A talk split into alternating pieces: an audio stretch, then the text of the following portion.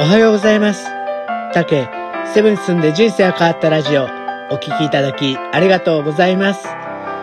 この配信では私たけがセブ島で10年暮らした経験からあなたの気持ちが少し楽になれるかなって話ができたらと配信しています。セブのことだけでなく日常で感じること、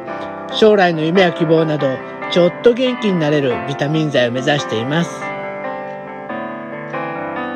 今日は記念すべき第135回です。今日はね、ちょっとまたタブーに挑戦というか、あの、宗教のことを考えてみようかと思うんです。っていうのもね、まあ、うちはね、嫁がフィリピン人なんで、えー、嫁はカトリックです。娘も、えー、洗礼式終わってるんで、えー、カトリックですね。えー、私は実は、あのー、洗礼式終わってないんで、カトリックじゃないんですよ。でもまあ、教会に行くことも多いです。で、最近ね、あの、 Voicy なんかでもよく聞いている、イケハヤさんとか、周平さんも、最近よくね、ブッダのことを話をしててね、仏教は科学だとか言っててね、ちょうどそのイケハヤさんが出してる本も今読んでるんですけど、すごい面白いなと思ってます。ブッダはね、昔、手塚治虫が、あの、漫画で書いてたんですよ。それをね、すごい面白いなと思って何冊も読んだ覚えがあるんですけど、もうね、30年近く前のことなんで、すっかり内容も忘れてるんで、ちょっとね、機会があったら実家に戻って、漫画どっかに置いてないかなって探してみたいなって衝動に駆られてます。えー、さっき言ったみたいにね、あの、うちはどっちかっていうとフィリピンなんでカトリックに近くて、カトリックの、なんだろう、考え方みたいなのは、皆さんよりも私はちょっと身近に感じることが多いんですね。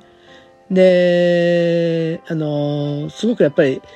カトリックは一神教、もしも、あの、神様、全能の神がいて、その、彼らの神様の計画に合わせて僕たちは動いている命も神様から与えてもらったもんだし、えー、そうですね。だからそういう神様のために働かないといけないっていうような感じの教えです。えっ、ー、とね、嫁もね、えー、よくね、God has a plan。神様が全て計画をしてるよっていうふうに言いますね。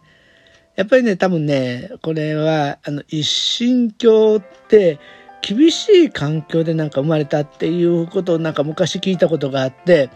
あの、本当に苦しい環境で、その、なんだろう、神様っていうことを信じることで、今の苦境を耐えて、将来神様がいいプランを持ってるから、今はこれ頑張ろうみたいな、そういうためにね、えー、生まれてきたような宗教だっていうふうに聞いたことがあるんですね。で、一方ね、日本って、八百万の神、800万の神様がいるっていうふうに言ってますよね。なんかね、そう思うと神様いっぱいいるとなんか神様同士のなんか会合があって対話とか役割分担みたいなそんなことをイメージするんですけどね。なんとなくなんか村社会みたいなんでね、ちょっとほっこりしてるなって勝手に思ったりしてるんです。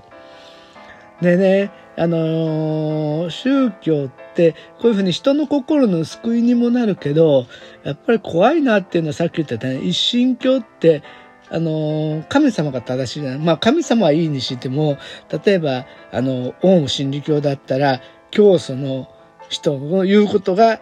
ぱり正しいっていうふうになんか信じちゃうと、なんか本当思考停止っていうのは怖いなって思ったりするんですよね。だから、信じるっていうよりも盲信しちゃうんですよね。自分を忘れてしまって、自分の考えも止めて、あの、操り人形になっちゃう。もしこれだったら、もうその宗教の意味がなくなっちゃうんじゃないかなっていうふうにちょっと思ったりもしてます。やっぱりね、たまたまね、えー、テレビで、オウム真理教の土屋元死刑囚のことが、あの、テレビで本当にやってたんですけど、取り調べをした科学捜査官の人が、こんな優秀な人が社会のためにもし働いてたら、どんだけ貢献したんだろうっていうふうに言ってました。でもそんな人がね、あんな人を殺してしまう毒ガスを作ってしまうんですからね、やっぱりマインドコントロールって怖いなっていうふうにちょっと思ったりするんですね。うん。でもね、あのー、戻ると、カソリックのね、教えっていうのは、例えば家族を大切にしなさいよとか、隣人が困ってたら助けてあげなさいよっていう、まあ、本当ね、すごく真っ当なことを言ってると思うんですよね。で、なんとなく、あの、うちもそうですけど、から宗教が身近にあると、なんか宗教っていうよりも、なんかちょっとね、哲学みたいな感じで、考え方をまとめるなんかなんだろう、そういう一つの、あの、メソッドみたいな、そんな感じに思っちゃうんですよね。で、もしね、まあそういう形で心がすっきりしたりとか、まあ、人の迷惑にならない人のために働ける、働いて自分それで満足するんだったら、それはそれで心の安らぎになると思うんで、まさに宗教の自由だと思うんですよね。ただね、さっき言ったみたいにね、あのー、変な風にコントロールされなかったらっていうことなんで、やっぱり常にね、自分自身は、常に自分自身と対話するって言ったら変かもしれないけど、あのー、俯瞰してね、あのーいろいろ見ないといけないメタ認知ですよね。メタ認知をしながら付き合っていくことが大切じゃないかなというふうに思いました。はい。えっ、ー、とね、もう桜が満開ですよね。本当にあっという間に咲きましたね。えー、なんかね、ちょうど終業式があって、本当はね、いつもね、入学式とかね、えー、桜が咲いてるんだろうけど、今年はね、ちょっとね、桜がそこまで持つかなって心配してです。まあそれでもね、桜の花を見てるとね、ああ、春は来たなといった心が和むんで、えー、今週はね、そんな和んだ心で過ごしていきたいと思います。